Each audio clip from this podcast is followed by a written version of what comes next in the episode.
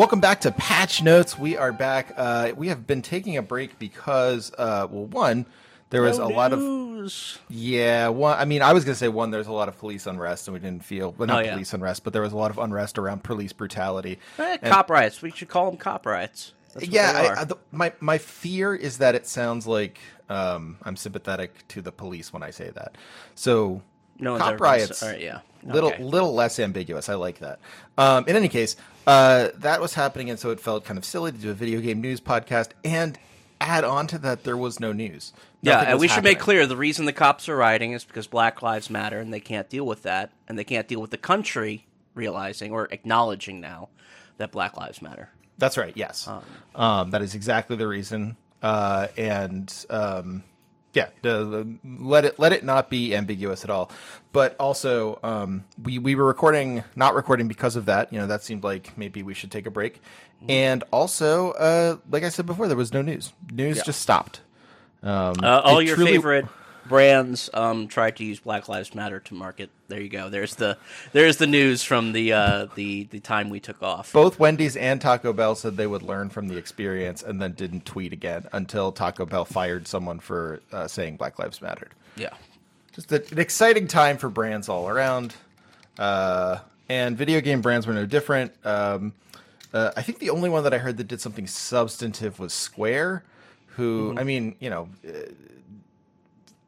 take it however you want, but um, they they um, they donated, I think, I don't know, five hundred thousand dollars, something, some some large ish amount of money to Black Lives Matter directly, which. Oh, well, we can get into yeah, the Black Lives Matter Foundation and all of that shit. Is We could, yeah. a I mean, different podcasts discussion about the difference between an, an NGO and why you register as a company. And all right, yeah. Um, I But think no, as far a, that's a good that's a good that's a good it's a good uh it's a smart podcast to have. Um but yeah, in any case with experts, yes, not know what us. they're talking about. Uh but no, in any case, yeah, Square donated something which, you know, good for Square. Um with all the caveats of corporate donation notwithstanding. And then um I want to say Call of Duty. I, I didn't. I don't play uh, Call of Duty and the, the most recent multiplayer stuff, so I don't know this firsthand. But I saw a lot of secondhand accounts that um they like did the worst thing possible, which was make their Black Lives Matter thing not only non-substantive but annoying. And, like you had to like yeah, like it was sort of like a terms of service update where you had to like hit A through a Black Lives Matter banner every time you you logged in for like a week. That's terrible. Like, come on, guys. yeah, that's not helpful. No one, no one's liking that. I think like the the um, yeah, like the worst ones were always were the ones where it was like, how can we make this part of our brand, and then how can we make this totally just like something that clearly is not part of our brand at all. Like I was, Snapchat did a Juneteenth filter. Did you see that? Yes, uh, smile to break your chains. Uh, yeah, and that's that's a mistake. Yeah. no. Yes. Um, I, how does one. that? Like, I all right. I know the the way that that gets passed uh, I- I from don't. from branding to marketing to implementation is everybody there is white. Sure. Okay, well, yeah, sure, and and Snapchat But- has said as much. They said they won't release their diversity statistics because it would it would cement the the appearance of in the industry that there is no diversity. Right. Um, oh, well, is- thank. Oh, I- I'm glad they're climbing up on that cross. Thank you, Snapchat. it just thank just an you. extremely extremely on point way of saying like, yeah, of of course we don't have any diversity. That that's the main thing. But like, not not even any of those white people were like, you know, let's let's pause a second. Can we rethink this just a little bit? I don't think this is good. Not a single white little person trouble. in that room had a uh, had a concern about. All right, They were all really into it. They all thought this is great, and everyone who loves Juneteenth is going to love this. This is learning. This is what learning looks like.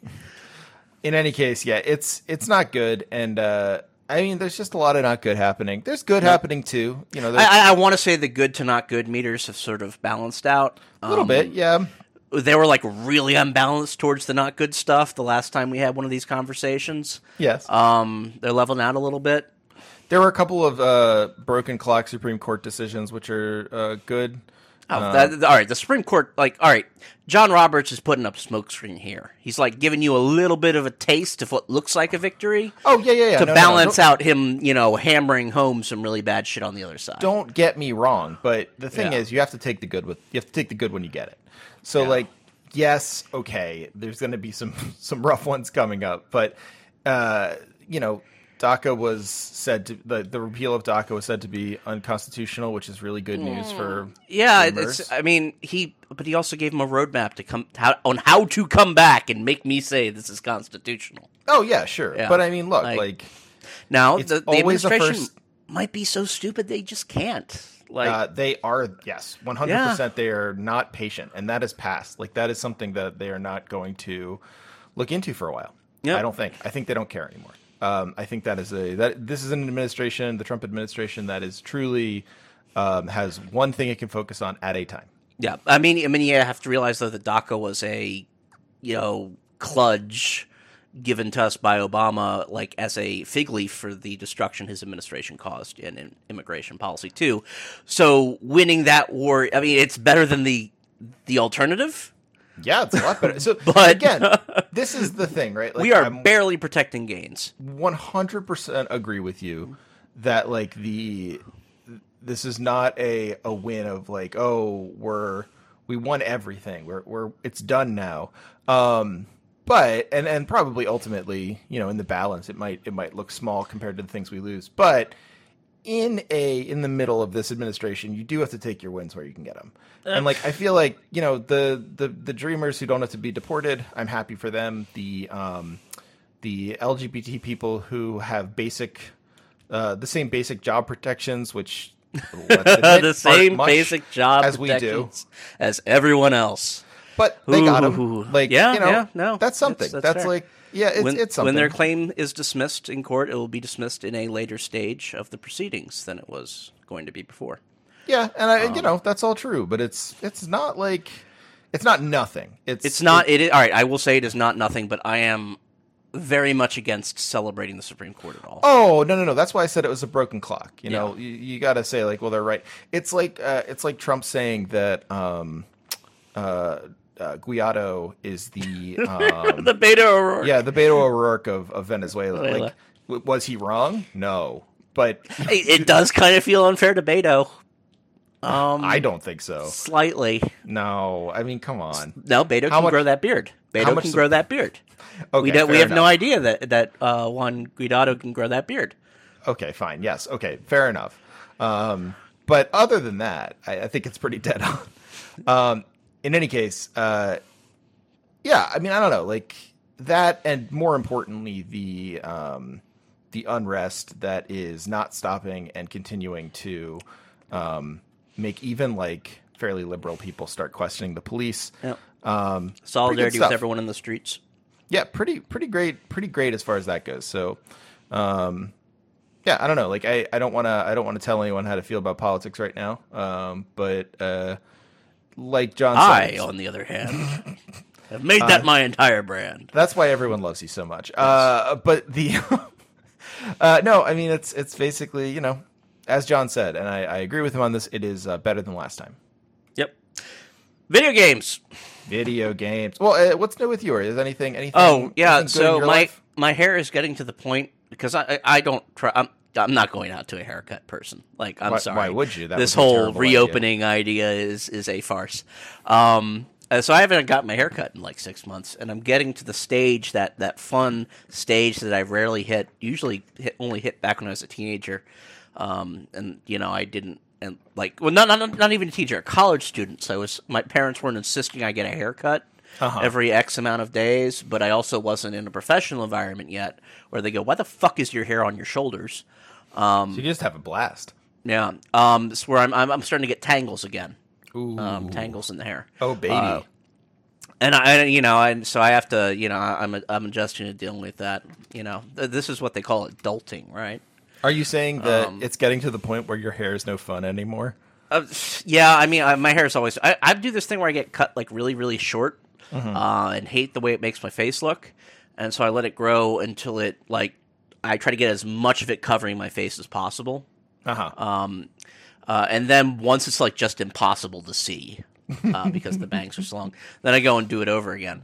Um, but usually I don't let it get in the back down to the part where uh, you know I'm I'm like having to you know get product out and a comb and go to town on it. but now, now you are. Well, that's yes, great. thank you Good to the for you. global pandemic for that experience. Well, it's like it's like visiting an old friend. Yep. Um, so there's that. There's uh, um, we're not doing like weird mask shit. Like the mask fights have begun out in the culture where Yeah. the people without the masks are starting to. Yeah, well, Really Aubrey go Huff ham. has been bringing that to our corner of the internet quite clearly. Yeah. So far here in suburban Maryland, um, not the war has not begun here yet, but you can like sort of see it. Like the people you'd suspect are the ones that are going to go maskless first. You know, just like that that piece about who goes Nazi first, who goes maskless first. um, you can see them like refusing to put the mask on until they go inside. And in Oh, a and yeah, in sure. a vacuum, that's probably best practice. What we know about this now is that it basically it's like a vampire bug. Exposure to direct sunlight more or less kills it. Yeah. Um, stuff out, doing stuff outside, as we've seen from the protests, you know, the spread isn't that large as long as you're doing stuff outside, you're wearing the mask, you're being decent about the social distancing stuff. As long as you follow those specific guidelines, so really the mask thing is the most important thing. Yeah, I mean, and As long as you do that, be- you're good. What What is so weird about the mask thing, of course, is that like it is like it is the one thing that it just makes it all fairly easy to stay uninfected, and it's the one thing that I mean, listen, not not totally uninfected, but it makes it easier. Yeah. Let's say that much. Um, Well, I mean, we've all seen those those comparisons of the droplet spread. Yeah. Masks versus like not even medical masks, just cloth masks. and there there are people who just say like, well, no, Yeah, it's culture war. um, yeah, it's, uh, we are gonna be very we are recording this the night of uh, President Trump's rally in Tulsa, Oklahoma. and I think we could both say K A G. Um, just kidding. Yeah, um, and he uh, he's he. We've seen the turnout. It looks like a Conference USA basketball game. Someone I saw someone one of my one of the people uh, I've followed for a long time uh, at 80, 85 MF uh, who's a, a Pitt and uh, Philly sports fan. Um, that is Pitt football uh, or the University of Pittsburgh and Philly sports. It's, it's not as insane as it sounded at first. No, no, no, no, not at all. Um, great guy. Everyone, everyone should follow Mike. Um, but uh, he he posted that the, the turnout was like the process era Sixers. Yeah. um, which is 100% true. It's just like uh it, basically if you want to watch uh, a bunch of guys who um, who who aren't going to be on a on a on a an NBA roster uh, anytime soon, um, you know, go to this Trump rally. Yeah, uh, the Trump campaign is claiming that um, Antifa has waylaid all of the people that were supposed to go there uh, and appear, and that's why turnout is down. I love how powerful Antifa has become. Yeah. Um, are we are we doing? Ant- do we have to have the discussion about Antifa versus Antifa? I can't imagine why we'd have to have the discussion, but That's true. uh, I mean, do we have like a style guide for the podcast? Oh no, I I Okay. typically say Antifa, but I don't really right. care. I mean, some people do, but they're all losers. I just thought it was funny that we immediately diverged pronunciations. Oh yeah, no, I think that's fine. I think that's Yeah. even even good, honestly.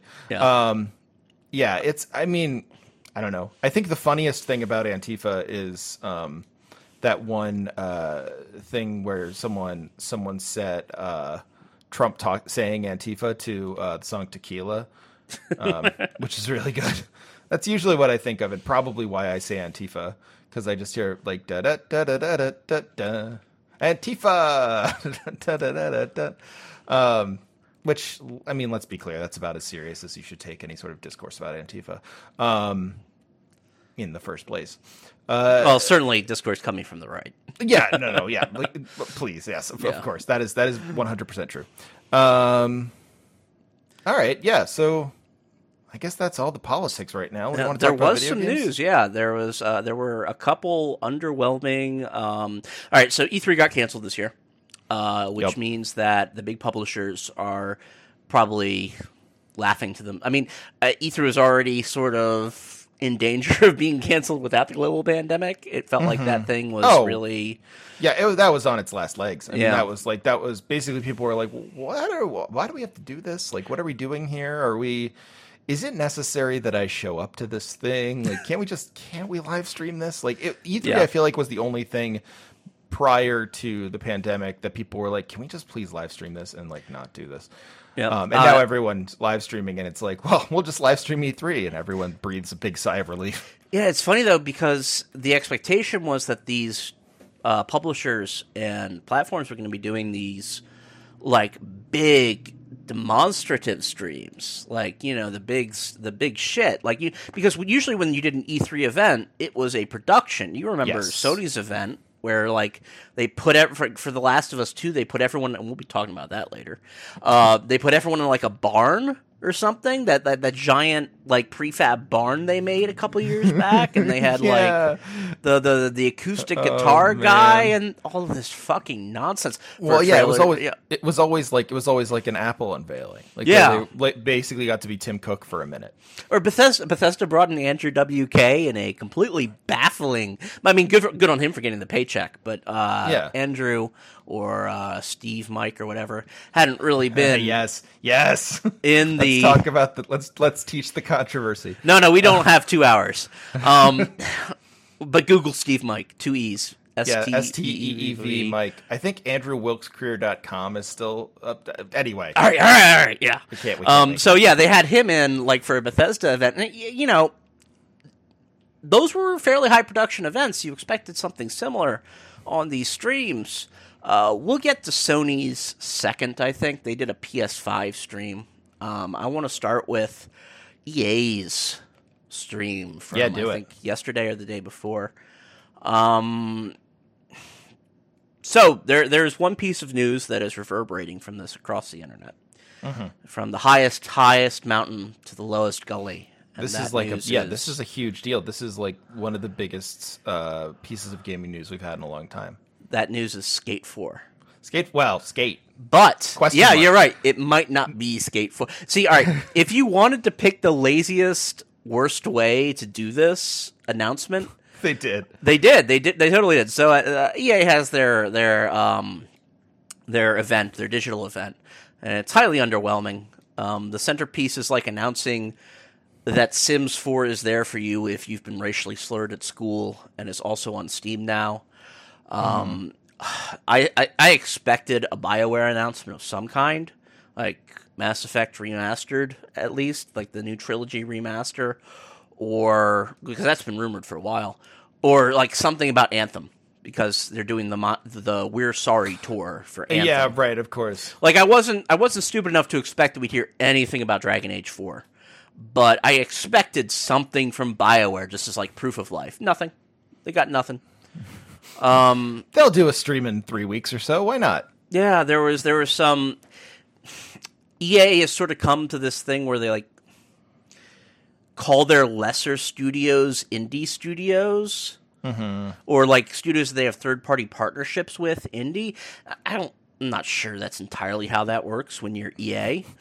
Um, but Sure. they did have a, they they did showcase a number of lower budget titles, and there was some Apex stuff in there, and there was you know all the other random shit you expect to see from EA. There was there was less sports stuff than I was expecting. Honestly, Yeah, EA EA's sports brand seems to have like just kind of well, like it uh, was become way less important to it was let me say. entirely football and soccer.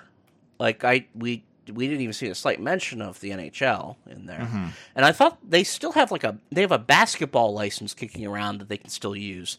They, like they took last year off from making it because they're like this year is going to be really important, but I, I, I don't know. I guess that's gone too. Yeah. Um, this so is yeah, going to be really important because it's going to be the official end of this title. So yeah, what happens is at the end of the show, they bring on uh, two guys uh, from Skate's history um, to talk about how maybe they're making how how they're making another Skate game. They don't have any footage. They don't. It is truly just a- two guys next to each other having a having a FaceTime. yeah, uh, and they seem really excited. But everyone on these seems really excited because Mm-hmm, that's how you have to exist in the brand sphere. Um, they don't give a title. Uh, they don't. I can't imagine it's a mobile game, but they don't commit to it being a full retail game. Um, I certainly can't imagine it's a remaster. Can you imagine how how mad people, Oh, would people be would if be it's a so remaster? mad. It's gonna it'd be great. I mean, it does not like. I will say this based on what they were saying. It, and like, listen, I, I'm saying this with the full anticipation that it's going to be a remaster, actually.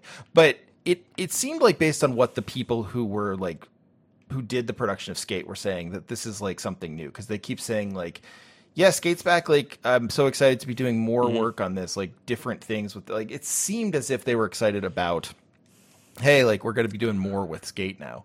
Yeah. Um, but you know that could absolutely just be a remaster. Yep. All right. So let's say it is Skate Four though.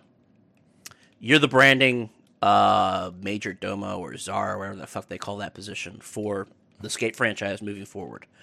Do you replace the A in Skate with a four? Ooh, yes. All right. Yes, absolutely, I do. I think that's the correct answer. Also, I think I mean- I think you go for that. if you have the poss, if you have the chance. I mean, it's right there.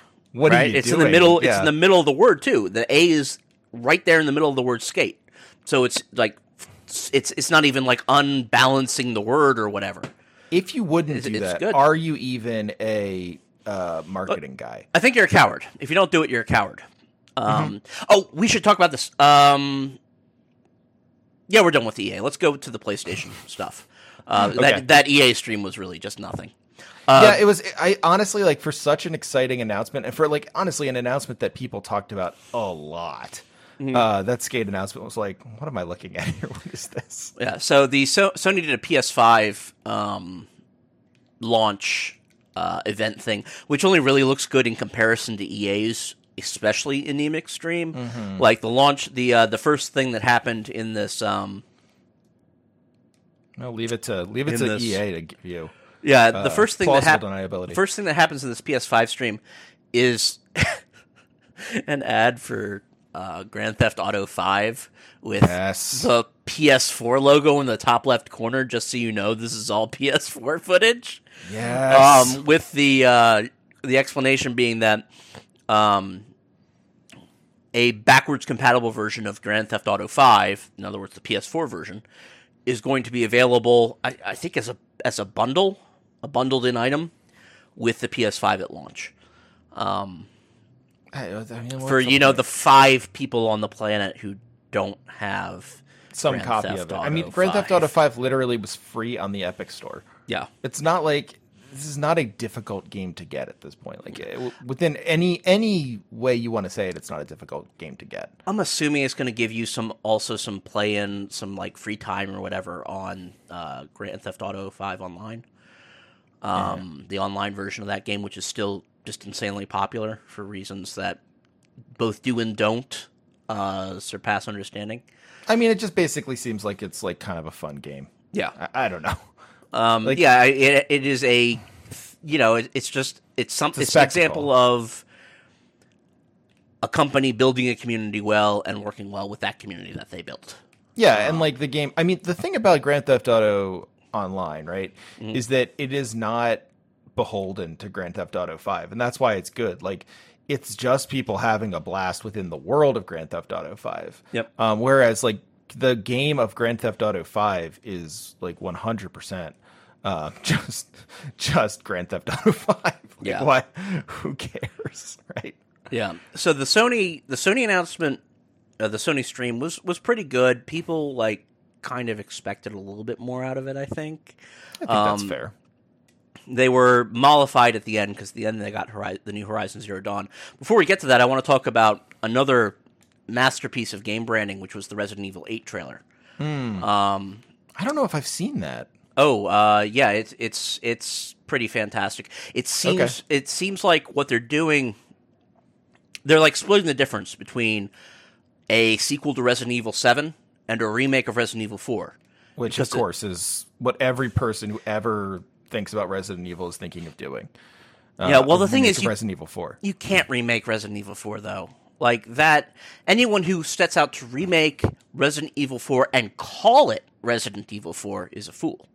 Yes, because yes, yes, it will never because it's in that space in the cultural memory now where nothing you put out now will be able to compare to what people have activated in their brains when you say Resident Evil 4. So what you do is you make Resident Evil quote unquote eight, and it takes place in a village in what appears to be the Pyrenees of Spain, but is left open. Weird. Um, okay. all right. Might might be England, but uh, you know I'm thinking it's probably continental Europe. Um, and it has to do with a town going slowly mad with a disease that looks like, but is not directly analogous to, the zombie plague. Incredible. Um, Perfect. and doesn't actually star Leon because Leon's kind of the least important bit of, of Resident Evil 4. yes, that's like- one hundred percent correct. Um, so what you do is you make the protagonist. I, it se- sort of seems like maybe there's a jumping protagonist around. It seems like maybe you have multiple perspectives because um, when a Resident Evil character that you know does show up, it's uh, Chris Redfield in the stinger at the end of the trailer, Ooh, and you're in the first person perspective. And this is the Resident Evil Seven, 7 inspiration is that you're first person.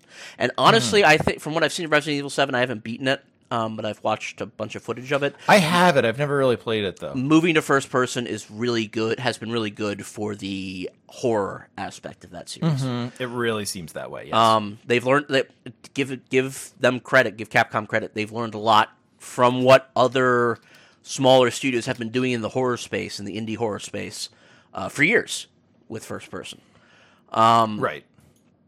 And so the the stinger in the Resident Evil 8 trailer is you are in first person as this guy named Ethan. Uh, and you're in your I assume you're in your, your dining room or your kitchen or your your main residential space. Sure.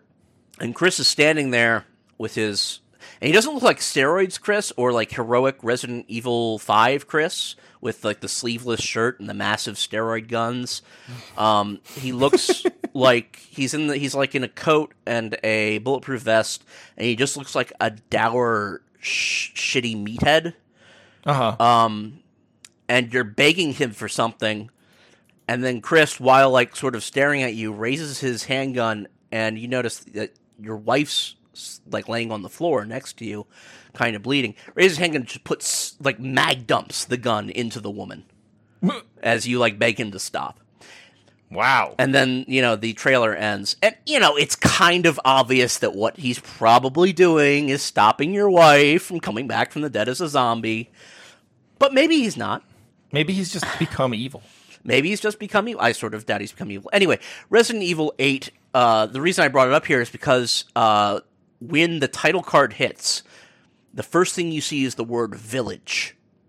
Just, you know, giant capital block letters. And then they highlight the V, the I, and the top stems of the two L's while leaving out the bottom part to form the Roman numeral 8 and then put Resident Evil below it. If you're going to make Skate 4, you need to get on that level. you need to put the 4 in the middle. Um, Oh, and preferably man. have a, a deep toned voice say Skate 4 at the I mean, end. I don't know. honestly, what a what a choice. What a what a brilliant choice. Yeah.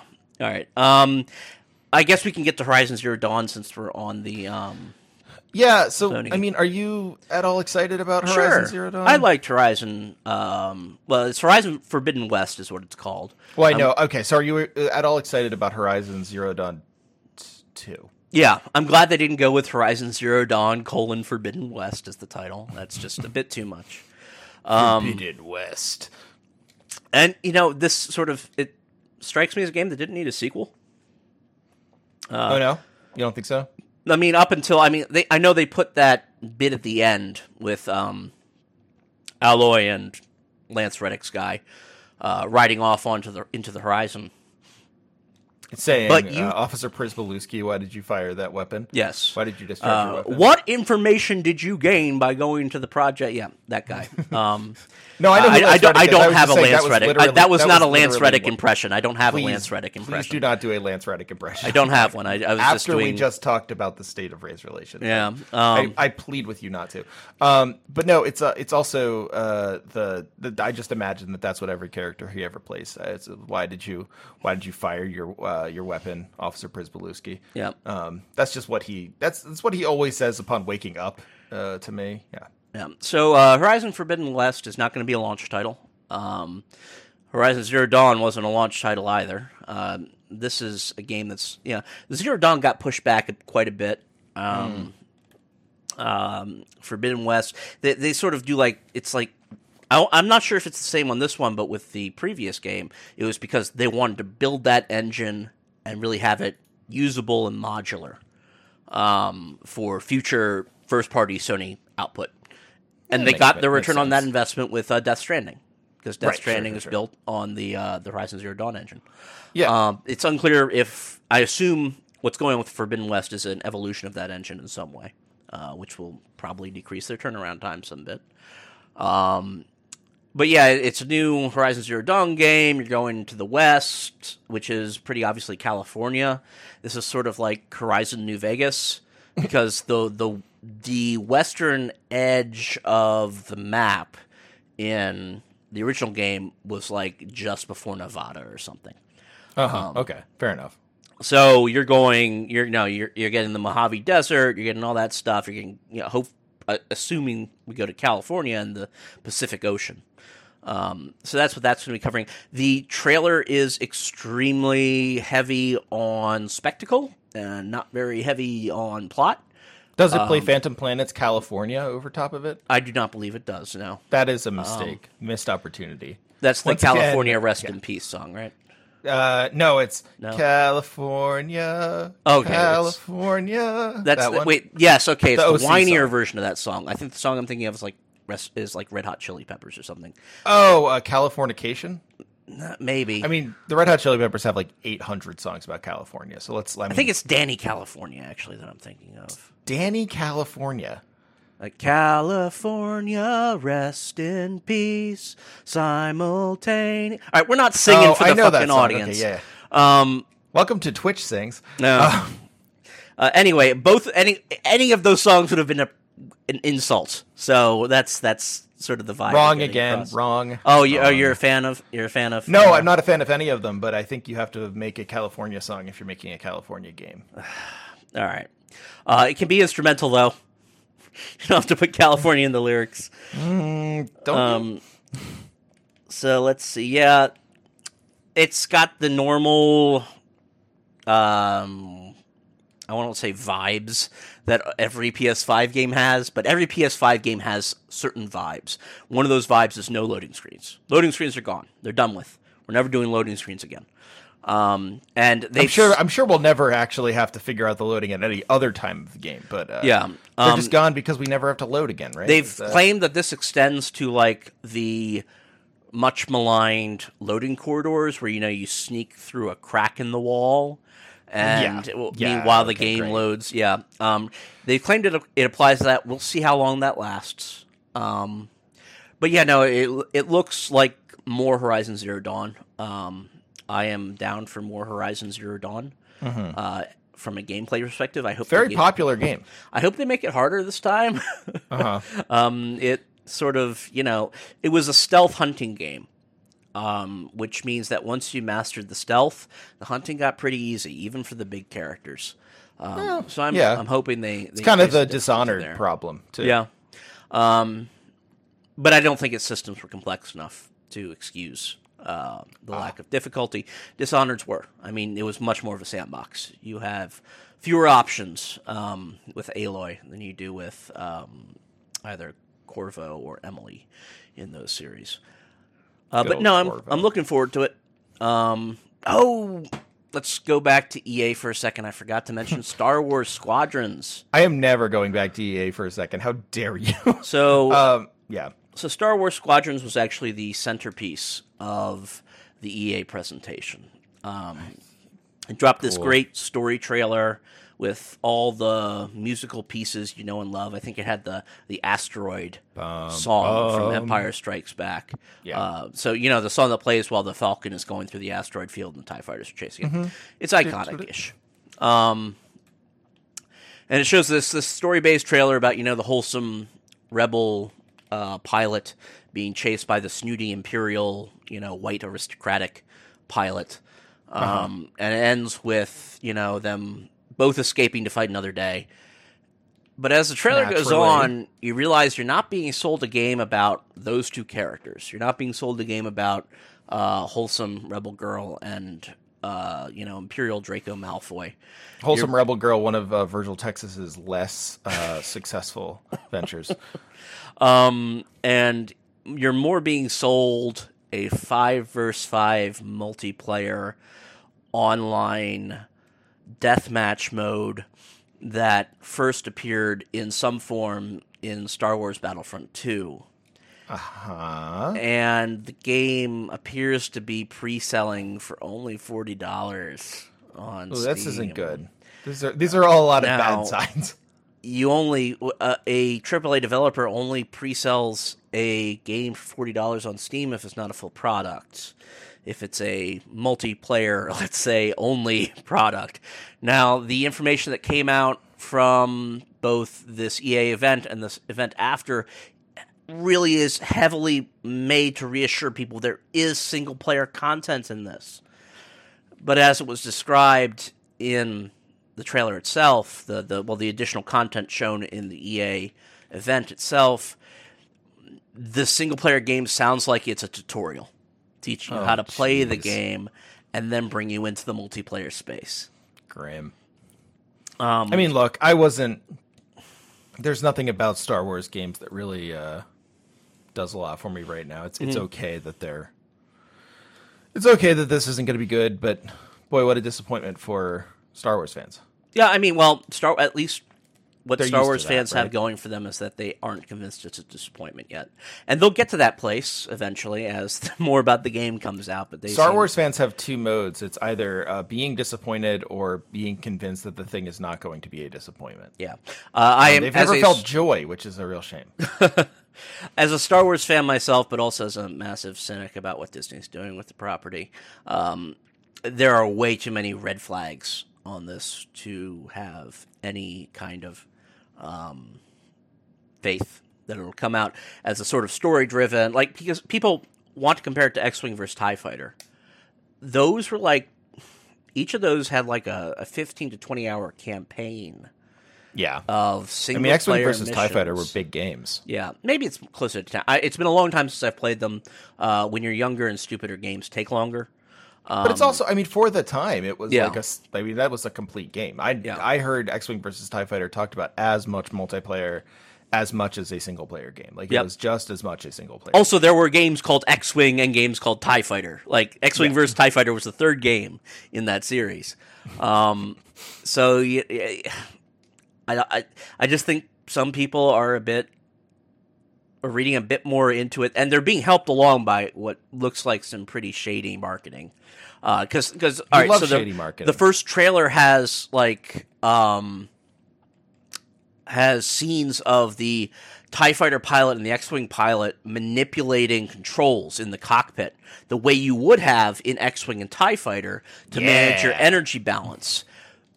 Do we actually think that there's going to be energy balance modification in the game itself as a major point? no, I mean, we'll see. Uh, we haven't really seen enough gameplay to know.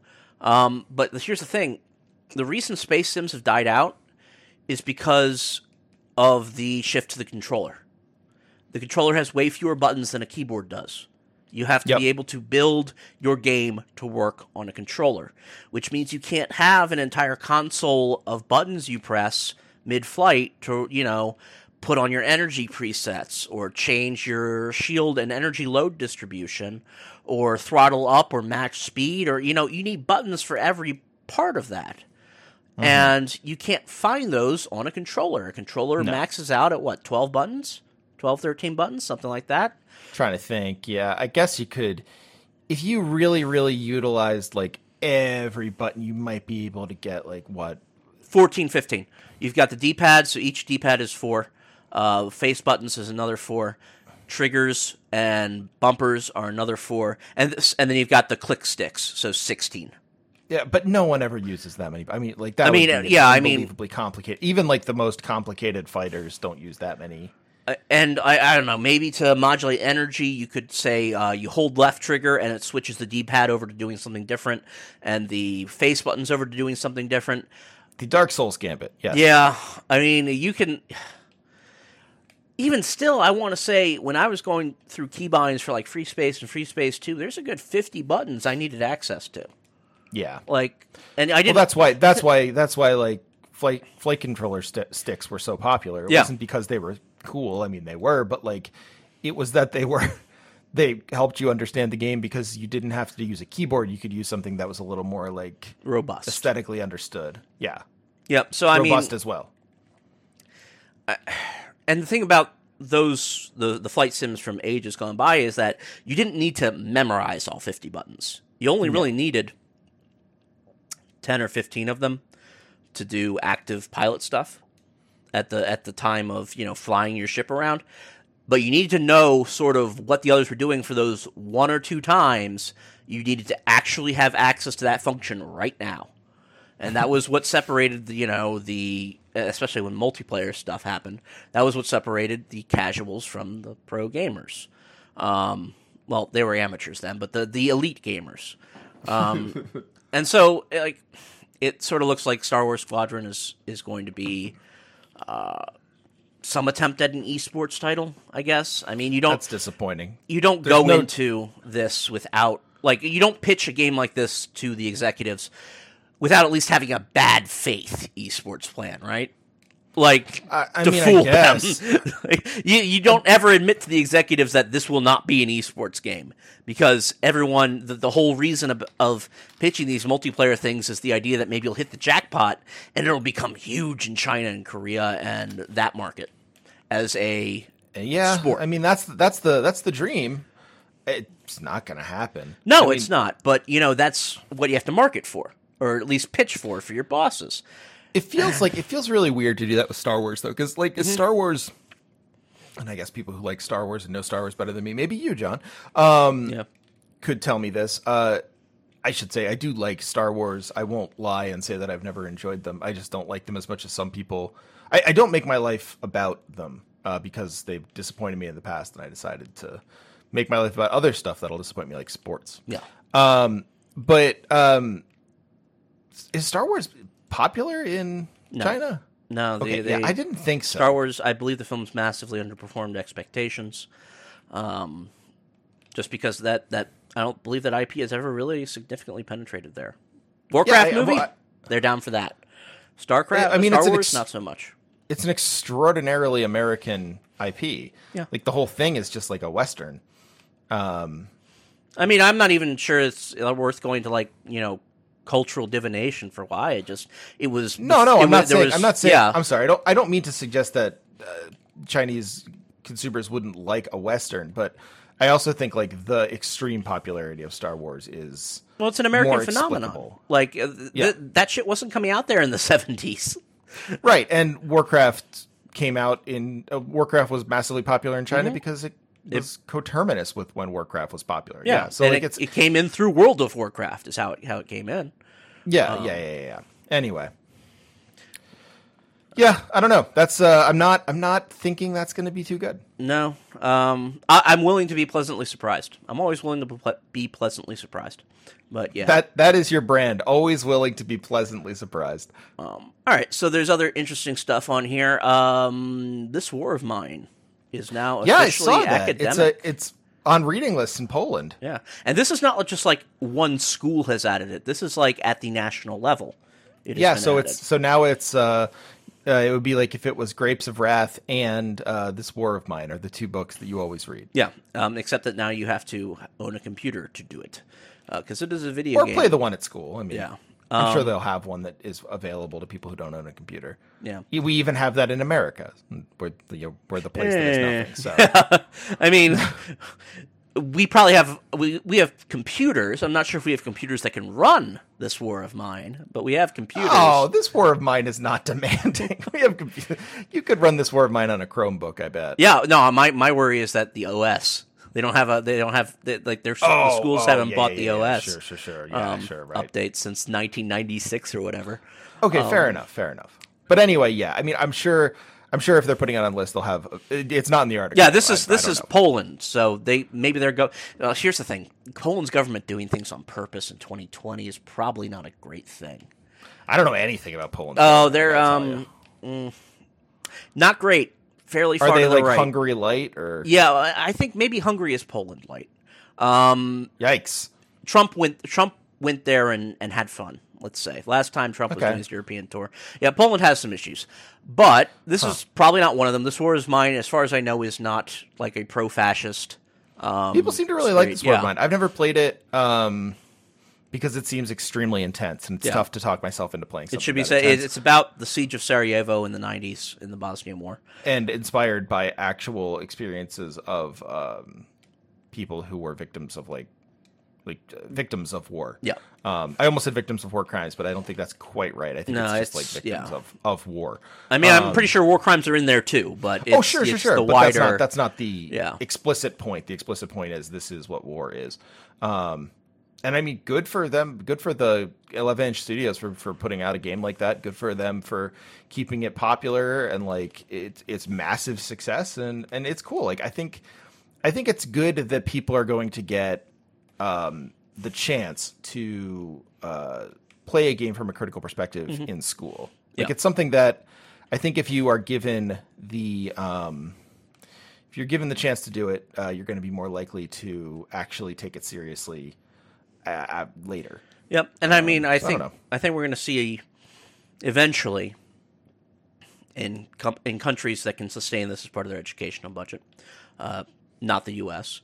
Um, we'll see more video games get added in um, because And finally, finally, yes, finally, there are. due. Damn finally you, I Ebert. I get I become I become the important man. Yeah. Not not everyone else. Uh, that's what that's what this whole podcast has been about. Um, but yeah, no, it's it's it's cool. Like it, all jokes aside, it is it is like out of you know whatever game you could add. Like I I get some I get I've gotten some pushback for how mean I am about Braid, and I will say that I enjoyed playing Braid. Um, I didn't enjoy the ridiculous ending of Braid, but I liked playing it. Um, but like, and I, I thought like the when it was like being like, hey, isn't what if I made Mario weird? That was fun. Um, but it could have been Braid. It could have been just you know Jonathan Blow or heaven forfend. It could have been David Cage. Oh Um, Jesus and- Christ! All right, now I, now I'm imagining um, Beyond Two Souls or Detroit Become Human being added to French schools and wanting to cancel this entire project. yeah, it's just like uh, just like imagining being like, okay, so now we're gonna play a game that's gonna tell you a little bit about uh, the civil rights movement from an interactive perspective. It's called Detroit Become Human. Um, just rough, Yeah. very very rough. And this war of mine actually, like I have heard, you know, smart people say that it is a good game, and you know, smart people aren't always right. It may be a bad game. I haven't played it yet, so I can't say for sure, but um, or I can't tell you my particular pos- position on it anyway. Uh, but it's at least a game that smart people engage with, and um, that's a start. like that's absolutely That a is a start. Um, and it's and there's far worse on your English reading list in high school. So Mm-hmm. Although I kind of like, I, I don't know. Uh, well, yes, there is worse. I had to read On the Beach, which um, irritating book. More famous as a movie. Um, weird that we read it. Uh, but anyway, uh, on to the next piece of news. uh, let's skip, Um, skip Torchlight Three um, since we're running. A bit yeah, it it just like it, so like Torchlight a Three mess. came out. It looks like it is a um, a mess. Looks like it is the yeah. Basically, someone couldn't finish a mobile game, and so they said, "Hey, look, let's uh, let's just make this Torchlight Three." It started the it started free to play. Um, eventually, belatedly, it's now twenty dollars on Steam, um, so that they can remove the free to play mechanics. Um, and you know, I am a fan. I am a fan of action RPGs. So we're I liked. I, I played a lot of Torchlight One. yeah. I played a lot Um, of Torchlight too. I heard it was good. I've never actually played it. It has weird optimization issues. Like a game Mm-hmm. that looks like that from that long ago should not run as poorly as it does. uh, yeah, Um, sure. But you know, generally I like it. What I'm going to do is I'm going to put a pin in Torchlight Three, and we'll come back to it in a couple months and see. I think that's a good idea. I think it, it may, in fact, be unfair to think about Torchlight 3 at this point because it feels like, even in the article that was like super critiquing on Eurogamer, it was like, I really want to like this, but I don't know. Well, the thing is, like, the previous two games launched as fully fo- uh, polished finished products. Yep. Um, and So this this, launched as a dog shit piece of dog shit that was on fire, and that's not what you expect. So it's either someone is taking control of this IP and is doing something radically different and radically wrong with it, or the way that the dev cycle works is they have to build. Um, Yeah. Yeah. and And it might be that. I mean, this is this is Corona development, so we don't know. All right. Um, and last piece of news before we get to the big headline of this week uh, Cyberpunk 2077 is delayed again to November. Wow, can you believe it? Um, I can. I can totally believe it because. I like I my my utter disinterest in this game just grows by the day. It's like absolutely. I, I don't even know if I'll play it at release. Like I, I am just. I'm gonna play it at release um, whenever I it finally comes out. Um, mainly, I suspect what's going on here is they're getting information from Sony and Xbox about when the new console is going to launch. I'm sure they are. Projekt And- Red is CD Projekt Red is uh, is nothing if not very interested in um, very interested in getting as much profit as possible. And it, this Um, this this uh, delay came out alongside the news that the last gen versions of the game would be backwards compatible with the launch um, Which hardware. only means that you probably should just wait until they make the PS5 version, or else you'll be playing the uh, worse version of the game. Yeah, what it mean? Well, what it functionally means is that you're w- when you pre-ordered uh, 2077 months and months and almost probably a year ago, that version of the game will play on the launch hardware that you pre-ordered for. Um, Great. because they're not going to automatically upgrade you, obviously. But that version of the game, and it's you know who knows what the difference between the PS5 and PS4 or the Xbox Series, whatever, and the Xbox uh, three uh, Xbox One. Jesus, name your. See, here's what I like: PlayStation, their numbers, they're in order. You know, Xbox, you got 55 different fucking names. Hey, The going X- a little bit of red here, John. Woo, woo, woo, Um, woo. so- this is our shock jock. We're we're, we're auditioning now. Yeah. Um, Um, so you got yeah, the but- you know the backwards compatibility thing. But I'm pretty sure the game. I I don't. I don't think they're lying when they say the game is pretty much done. Like there's there's a lot of people who are Oh, freaking I don't think out, they're lying either. freaking Yeah. out on like the Reddits and the subreddits, like that this is cover for an absolute disaster of a dev process. And no, we've seen like The game's done. like years. are- We like oh, it's like six to eight months ago now. We saw an extremely polished entire quest line from them. yeah, this all this is is CD Projekt Red trying to maximize their profit and get another Witcher Yeah. three. Um, like this is this is what they're doing, and like you know, fine. Yeah. that's that is what it is. But like, I honestly would have a lot more patience with them just saying like, listen, we want another Witcher three. Like, we're not releasing it until we can make the most money out of it. Then this like, oh, so sorry, we have to delay again. Like, ah, geez. Oh, especially rough. the whole thing about get- how we're we're tinkering, and of course they are Yeah. tinkering with it. Uh, but you know, No. this is just because we cannot abide releasing a product that is below 100 percent optimal.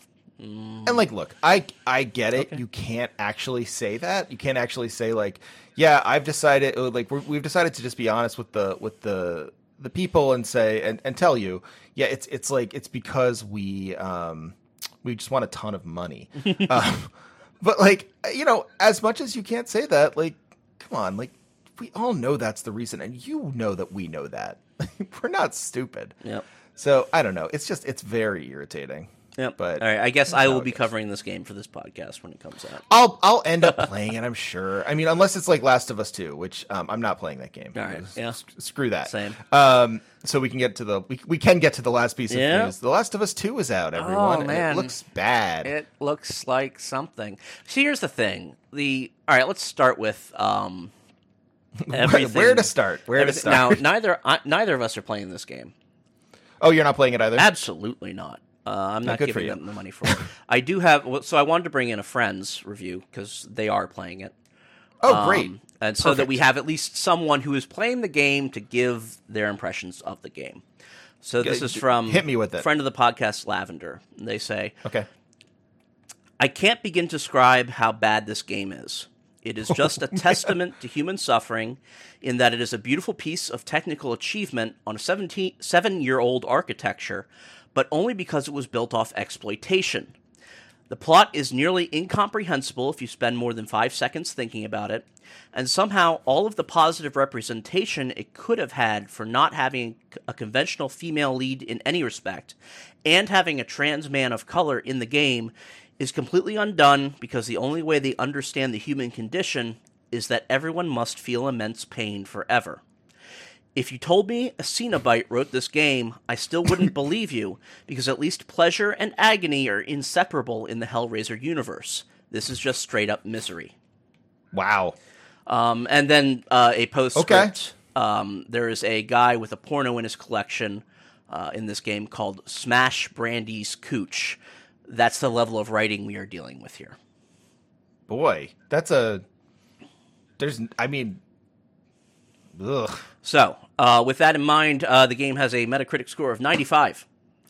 Yeah, right. It's it's uh it's it's gonna it, it's gonna be fine. Everyone, It don't is, worry. Uh, of course, currently being brigaded by in the user scores section by um, channers and fascists who uh, rate the fact that it represents trans people and lesbians at all as more important than the fact that it like fundamentally reinforces their entire worldview about. yeah, they should actually people. really be excited about this yeah, one. But uh, that's but they're doing culture war shit. So uh, yeah, right. So yeah, the, I mean, the other the other thing about it is like it it like you know one of the things that people will be annoyed about and like I this has been like oh, so in case people are worried about spoilers for Last of Us 2 just skip ahead a little bit. Um I should be a little nicer. In case people are worried about spoilers for Last of Us 2, skip ahead a bit. Um I, I you know like very good very good friend of mine Brian Quimby is playing this game Mm-hmm. and and it's because like he had just a lot of fun with Last of Us 1 and like there's nothing wrong with playing this game because you had a lot of fun with Last of Us One. That's like that's like the point of a sequel. Like if I loved, I never really played Last of Us because it was like not when I had, not when I was gaming a lot Mm-hmm. and when it came out, and like you know it didn't hit me the same way. But if it did, I'd totally play this game. Yeah. Like that's the point of sequels. I'm not hating on anyone who plays this because they like the first game. That's like that's what the sequel is made for. Like you're just simply existing in an ecosystem. That is okay. Um, but I will say, you know, uh, I'm not interested in it, and uh, I am going to spoil it here. Uh, so the the protagonist from the first game, Joel, is um, skip ahead now, is uh, killed Yes. early on in the game. Uh, in I guess what people are calling the golf mission, although I have no idea what he gets beaten to, de- to death with a golf club in a particularly brutal scene over like five minutes. Why does he? Why does that happen? Um, like that's not a zombie. because Neil Druckmann um, uh, watched videos on Live Leak as a child. Um, Uh-huh. Okay, and- cool. no, Um, no, and um, this is actually a serious part of this. He watched um, uh, part, part of the impetus for this game is that he watched uh, the video of a lynching uh, as a young man and based this entire game off of his feelings of impotent rage at seeing that lynching. Um, this was apparently a video he watched. He was like twelve or something. Um, I guess since we're in full spoiler free territory, it's worth noting that he fails even on this level because if the idea was to convey the theme of impotent rage um, from seeing such a thing and then realizing that violence destroys people who intend to um, to use violence to fix a previous act of violence, uh, Abby gets away with it like the the 2nd character in this game. What happens is halfway through the game, you choo- you change perspectives from Ellie to this girl Abby. Ellie gives up, like foregoes vi- um, revenge at the, at the final moment after a game full of piling bodies. Ellie gives up the chance at revenge. Uh, so wait, so you find out Abby did it, and oh then yeah, you Abby did it. So that's but that's but you find that out in the middle of the game. Yeah, yeah, yeah, yeah. Um, oh, and then is, so is Abby her love interest? No, no, no. we talking- No, Oh, uh, okay. I didn't know if that was the one that they were. Uh, there's there's a whole other shit going on with the representation shit involved with Ellie's girlfriend and the fact that she's like banging some guy.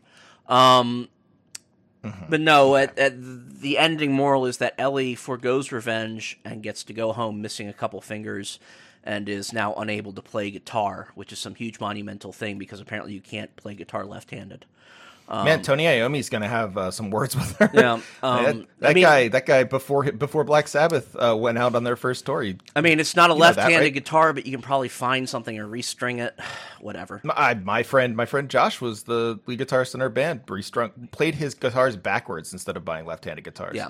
Uh, so do. I don't know. Maybe they that just maybe the people involved with this game never played guitar. Whatever. very angry that they did not consult Tony Iommi on this game. Do not know if Tony Iommi is still alive. Please do not tell me if he is. Anyway, Abby gets away with it. Um, gets to leave after you know she completes her revenge on Joel. Uh, there's like they Revenge play for what? Uh, What did- killing what her Joel do to father. her? She killed her father, who was the um, lead scientist, the lead surgeon at the end of The Last of Us 1. Now, you may recall The Last of Us 1 ended with Joel killing a base full of scientists because the uh, MacGuffin of the game was Ellie herself. You had to deliver her to this uh, medical facility in, I believe, Colorado that was going Uh-huh. to create a cure for the zombie disease. But the way they were going to create the cure was some like Dr. Mengele shit. They're going to vivisect the girl alive and like rip it out of her spine. And Uh-huh. if that didn't work, oh well, I guess we'll have we have all this t- all these tissue samples left over. Like you know, it was straight up Nazi shit. The way that they, it was not medical practice. You don't cut. You know, you don't bisect people alive to you know Listen, remove man, their the spinal zombie apocalypse, It, it was clearly a reason to make it okay to contrive a reason for Joel to go uh, hard as fuck and kill every single scientist there. Sure, of course. Just like this is a contrivance for Abby to Yes. go hard and kill Joel. Yeah. Um, Uh, but it's just like it honestly like I you know what I get it. Like I get if you are going into this game and you loved the first game that they kill off the protagonist like this. I get why No, you no, no, annoyed. here's the thing. Like, All right, I don't you- think that's you a Chandler thing. I this, think you that's keep- totally okay. You keep giving that cop out to the people who love the first game. I thought the first game was really fucking good. I loved Yeah. that game. I played it No, once. a lot of people really love that game. It's not a game that's like explicitly a bad Yeah. game. It Like, it's, is- It's often considered a great game. It is a much different experience, and uh, uh, basically everyone who has played these two games has said it's a much different experience between these two games. Um, and there was there was this um, this little snippet that came out. Um, let me see if I can find it. Uh, about how the team from The Last of Us 2 uh, did their A B testing. Um, how they quality assured and focus group the game. Um, Okay. and here's the here's the section. I believe this is from a Kotaku article, but I'm going off a screen cap. Um, since February 2017, Naughty Dog has been inviting scores of gamers to its offices to test out the active construction site that is the unfinished game. These players, as they're called, consent to being filmed as they move through the game. Then they fill out questionnaires and meet in groups to discuss what's working and what isn't. Back in Okay. the early stages of playtesting, Naughty Dog was troubleshooting the rough infrastructure of the game, how its world holds up, what people felt drawn to, where they got lost. Now, during this agonizing final stretch of development, Druckmann's team is watching for players' minute responses to the narrative and emotional beats. In the video feeds piped out of the playtesting room, the dev team logs and annotates each clench of the jaw and widening of the eyes. Druckmann has even taken to spying on the gamers live from his office. what? This is not God. this is not That's auteurism. weird. This is like blending a better version of cocaine after doing reaction tests on your subjects. That is bizarre. Like so, so I, I, I don't, I don't think I can say much more than this. But I've done, I like recently had did did, did some playtesting for for uh, a thing coming out. Um, I'll talk more about it, I'm sure, when it's out. But like, nothing I had anything to do with. I just was lucky enough to playtest it. But the, I mean, the the way that it's done is you, you like the way I did it anyway was uh, you played the game and you just kind of like talked to the person about what you were seeing. Like they were, they were basically like just you know keep keep a running um, keep a running uh, uh, like uh, uh, commentary of what you're doing and like what you think and how you're thinking about the games. Because like you know we want to see what your thought process is to see if it holds up or whatever. So like the first part of that I do get where it's like okay like we want to film you uh, so we know exactly like you know how you're you're experiencing this game like if if it works if you're getting frustrated at parts that we can fix whatever but like again like neil druckmann's whole deal seems to be just taking this too far to a point where it's like It goes into biometrics. helping- like that's this the isn't second half helping of anyone. that. The second half of that description is a description of them using biometrics. yeah the biometrics don't, that doesn't help anyone what's that telling anyone about the game Well, it's telling them how to maximize physiological response to the game. In other words, stress levels. In other words, uh-huh. emotional involvement. What that paragraph says to me is that this game has been calculated to stress you out as much as possible as a design decision. this is a 30 hour game, not a roller coaster ride. And the game has been calculated to fuck with you physiologically because this is this is you Right. know they do say they, these tests are entirely based not I mean they've got the questionnaire sure but they've also got the reams of data. They can see when people are grossed out. They can see when people are So scared or frightened. They can see when people have trauma and panic reactions on the camera. Like there are physical signs of those. And outside of, I assume, the cooldown areas, because there will be obviously, you know, the way these games are structured, that you give you Act One, Act Two, all of those are action packed. You get the start of Act Three. There's like one zone where you get to walk around town and talk to people, and you know, it's it's the the, the lull in the narrative action, and then you go back to Act Four, uh, the rest of Act Three, Act Four, Act Five conclusion. And Yeah, sure. apparently, The Last of Us Two has you know a town to wander around in in the beginning couple hours, like the very beginning, and then they have another section like that around the middle of the game. Um, but when they're not doing that, it certainly does sound like they have tuned this in a perhaps irresponsibly way. But like, all right, so all the reviews I've read of this, the positive ones usually say things like, "It isn't fun," and that's the point. And I believe that is a lie. The game Yeah. is fun. You'll notice that uh, Labs review they didn't say anything about the gameplay because the gameplay is fun. The gameplay is Naughty Dog gameplay. It is machined to be fun. The point is that killing these people is fun and it feels good. It just comes with it the death animations. That comes with it the Neil Druckmann plot. That comes with it the abuse of the trans male character. I feel like I feel like we've done like I feel like and we, we should we should get to our games because I think this might be one of our longest episodes in quite a while. Yeah. Um wait, hold on. Oh good, good, good. Oh my god.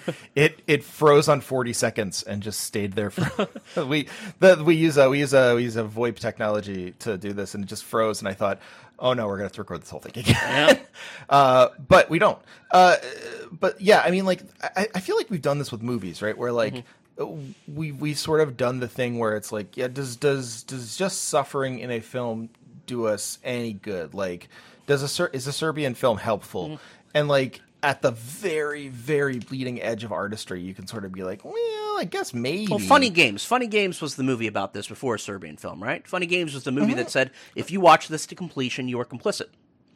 well funny games and um martyrs and any of the any of the new brutalist stuff right like funny games on some level is also about like messing with genre Mm-hmm. and stuff like there's there's like postmodern stuff in there but i mean there are movies that are strictly about suffering like Right. that aren't in fact like uh you know like the those those um oh what are those called they're ja- they're japanese films um but those those movies that basically ape snuff films Right. like cannibal holocaust and worse Right. right, um I don't think this is that though. This game wants you Right. to play it all the way through. This game is But, a like- roller coaster, but all the all the the the parts of your brain it hits are the disgusted and misery bits. Not like that's where it gets its adrenaline from. But like uh, what I'm saying is like I, I feel like for everyone saying like this is a hard game and that's the point, sheep, like or like a hard emotional game, like Mm-hmm. I feel like we've done this already in in better versions in other media, and we don't need to do this in like game Yeah. as cinema. Well, and Uh, like I- specifically- I, feel and I, I understand why Druckmann's doing. it, I understand why why like it's popular and all fine, but like it, what bothers me is like why why are the critics falling for this? Like why are critics like it's a it's a big game. It's a it's a triple A game that Well, why is like the New York Times business section right? because about this? Like, someone like, from Sony reached out to the New York Times editor and got it assigned to a uh, economics reporter. Um, see, the thing is, I the thing I, that really chews my cash or whatever the fuck the expression is Uh-huh. about this isn't just the misery, but the tying of the misery to gameplay rewards. Yes. So, because when people say, like I said before, when people say it's not fun and that's the point, it is fun. You enjoyed playing this game. If you didn't enjoy playing, like the playing of the game part of the game, you wouldn't have finished it. You wouldn't have such good things to say about it if you didn't enjoy the playing of the game. But you did. It's just that every time you had a gameplay reward handed to you, it was a snuff film. right. And that is far more. And the reason it was a snuff film is because they tested gamers in a lab to see what would initiate the reactions they wanted the best. Yeah, what would make them most upset? And that is what's really wrong with this game, in my opinion, and it's part of why I just won't play it. Um, All right, can't say it better than that. Uh, John, what games are you playing? Speaking days? of beloved critical critically beloved games that everyone else realizes a little bit later aren't so hot, I've been replaying Bioshock Infinite. Replaying Bioshock Yeah. Infinite. I think I think that makes you eligible for uh, a trial at the Hague. Yeah. See, the, the funny thing is because it's in my Steam library, and I have the uh, the um, the last played on before I launched it the first time. This time was like April thirteenth, two thousand thirteen, which is uh, exactly like ten days after release for the product. I play. I played through it exactly once. Uninstalled and haven't touched it since. Um, I it was I played it so early that the achievements hadn't actually been added yet. So I keep getting these achievements as I play through for like first time to the lighthouse, first time to this area and that area. Um, it's it's really quite something. Um, It's very fun. so the thing you need to know about Bioshock Infinite is the way that it's aged the most poorly, and we'll get to why this isn't necessarily a good thing for the story. But the way it's aged the most poorly is the gameplay. uh-huh. The people who came after the Bioshock original core team with Ken Levine as the founder, um, uh, those people are mostly in Arkane Studios now, uh, and they are taking the Bioshock model, which came from the System Shock model of this first-person shooter, but more. You know, shooter, but you know, you have manipulation of the environment, you have powers, you have this great environment you need to explore and you know loot. Um, Yeah, the the the elements of like morality that they kind of shoehorn in, all this stuff. That's all part of that. Mm-hmm. So Yeah, yeah, sure. that gameplay model just works so much. eh, eh, Like all the lessons from a gameplay standpoint that Bioshocks One, Two, and Infinite taught, uh, Arkane Studios picked up in uh, Dishonored and Prey. And am I forgetting one series? I don't think so. Uh, In Dishonored and Prey, and Dishonored Two, of course, um, and paid them And Dishonored, Death of the Outsider, yes. friend of the podcast video game. yes, and um, paid those forward massively. Those games play so much better, and they wouldn't exist if not for what Bioshocks One, Two, and Infinite did for that sort of genre. So while going back to playing Infinite now feels really dated, like the levels are too big, like their idea of um, exploration is you'll get a hallway that branches, and one branch is po- is progress, the other branch has like some items at the end of it. That sort Sounds of thing great. it's all very basic. The combat doesn't feel as good as it could. It doesn't feel like the the mechanics of your powers intersect with the gunplay at all. It's all very basic and feels that way now, but this like the games that you compare it to in the future uh, poorly uh, wouldn't exist if not for the stuff that they did in these games. Um, and I feel like they probably played a lot better in that moment before I had a Prey and a Death of the Outsiders and a you know and Dishonored one and two in my Yeah. in my head. Story That makes sense. Story hasn't aged differently at all, but you may recall the backlash to that story started maybe a week after the game was released. yeah, no one liked that story. It was Um, really bad. I will say that the first I've I've made it through to the point where the to the inflection point where you start jumping universes, Uh-huh. um, and it does its both sides uh, shit with the um, slave uprising. yeah, always good to do that. I will yeah. say that this is a heavily qualified statement for a game that doesn't actually have any black characters in it. Uh, up to the up to that point, it does a good job portraying how vile white supremacy is. Like it's still only white people talking, but Right. the first by way of white supremacy, Yeah. it does a good job. but the first six hours of that game, like they do, they don't drop the N word, and they shouldn't have done that. But they do everything but drop. Like there is, there are speeches. They give you insight into these, into what, what white supremacy is, how it's attached to Christianity in American history.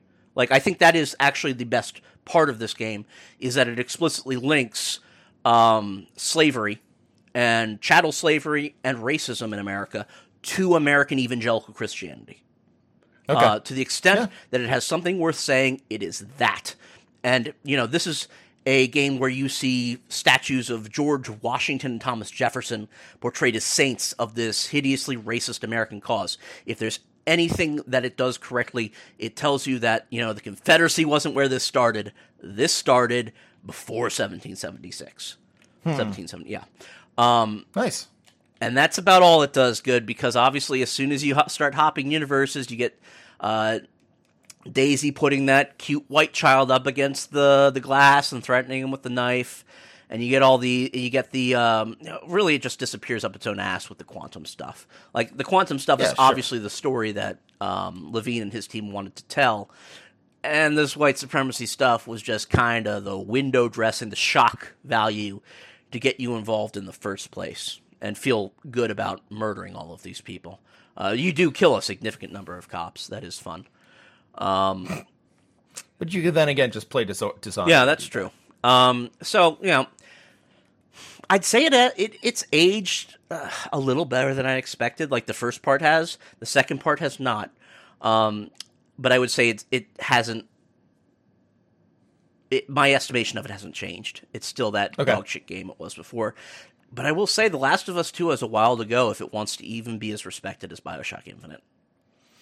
Uh, yeah, I'm not hopeful. No, Um, I've actually been playing new stuff. I haven't just been playing my old uh, standards, which is fun.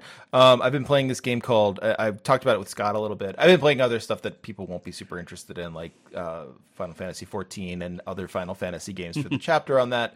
Uh, no one wants to hear about another person playing Final Fantasy 3. I get it, um, but uh, um, I mean, I mean Final Fantasy VI. I'm so sorry. Yeah, I was going to ask. Uh, oh, are you playing the new like Steam release of those with the the Uh, cute chibi characters? No, no, I refuse. Uh, I do not want to play the remasters of any of those games. I know they're effectively the same thing. I just don't want to do it. Um, in any case, uh, my weird uh, problems aside, uh, I've been playing Maneater a lot, which is so good, uh, so fun.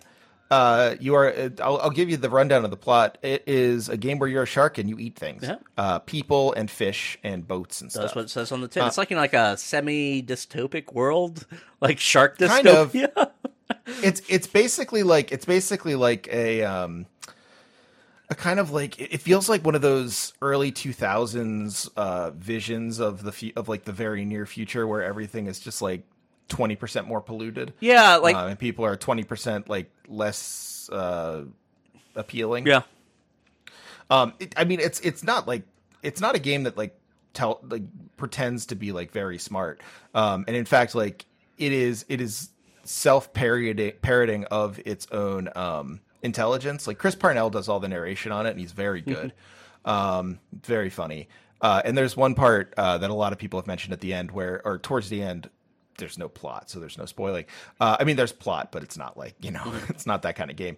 But um, you uh, you have to find these like landmarks. One of the landmarks is like a lot of the landmarks are this, where it's like some sort of uh, commentary on like late capitalism, effectively, and uh, and Parnell always gives some sort of one liner about it or a brief description that's kind of funny. And in this one, he goes, blah, blah, blah, consumerism, blah, blah, late capitalism. You get it.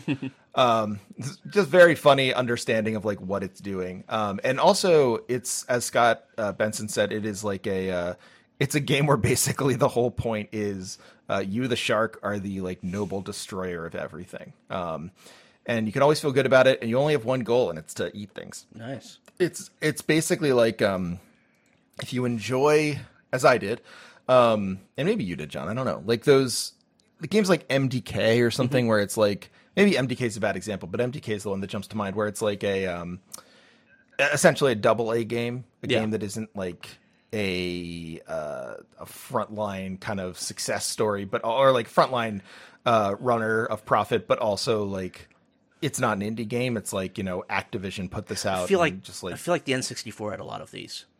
yeah, no, no, no, for sure, absolutely. Um, or like Power Stone was one of like the games like that where like they were just Blast like Core or yeah, um, Blast Corps is an, ex- an excellent example of this. Actually, that's perfect. Blast Corps is is dead on. But something like that, right? Like even even something like Turok, whatever Yeah. came out, where like before it was a franchise, but like these games that you know might succeed and might not, but the, there's not a ton of money put into them, but there's enough because it's a major studio. Mm-hmm. Maneater feels like that, so it's not. It doesn't have like the the gravitas of a AAA game or the lowercase g quirky gravitas of an indie game. It is just its own thing, and it is very fun. I wholeheartedly recommend it to people who like having a good time. Cool. Yep, it's the op. It's it's the counter Last of Us Two, um, because you're doing horribly violent things and you're just fed uh, positive uh, rewards. Nice. Yeah. Um. Anyway, yeah. So it's all the news that's fit to print. Uh, John, where can we find you? Uh, I'm still, at just, Goonhammer. Yeah, I'm at Goonhammer. We're uh, I've been taking a slight break, both to the Black Lives Matter stuff, and we're retooling some editorial strategy. To try to get some previews. Um, we'll see what's going on there. Right on. We'll have some announcements for that as they become available.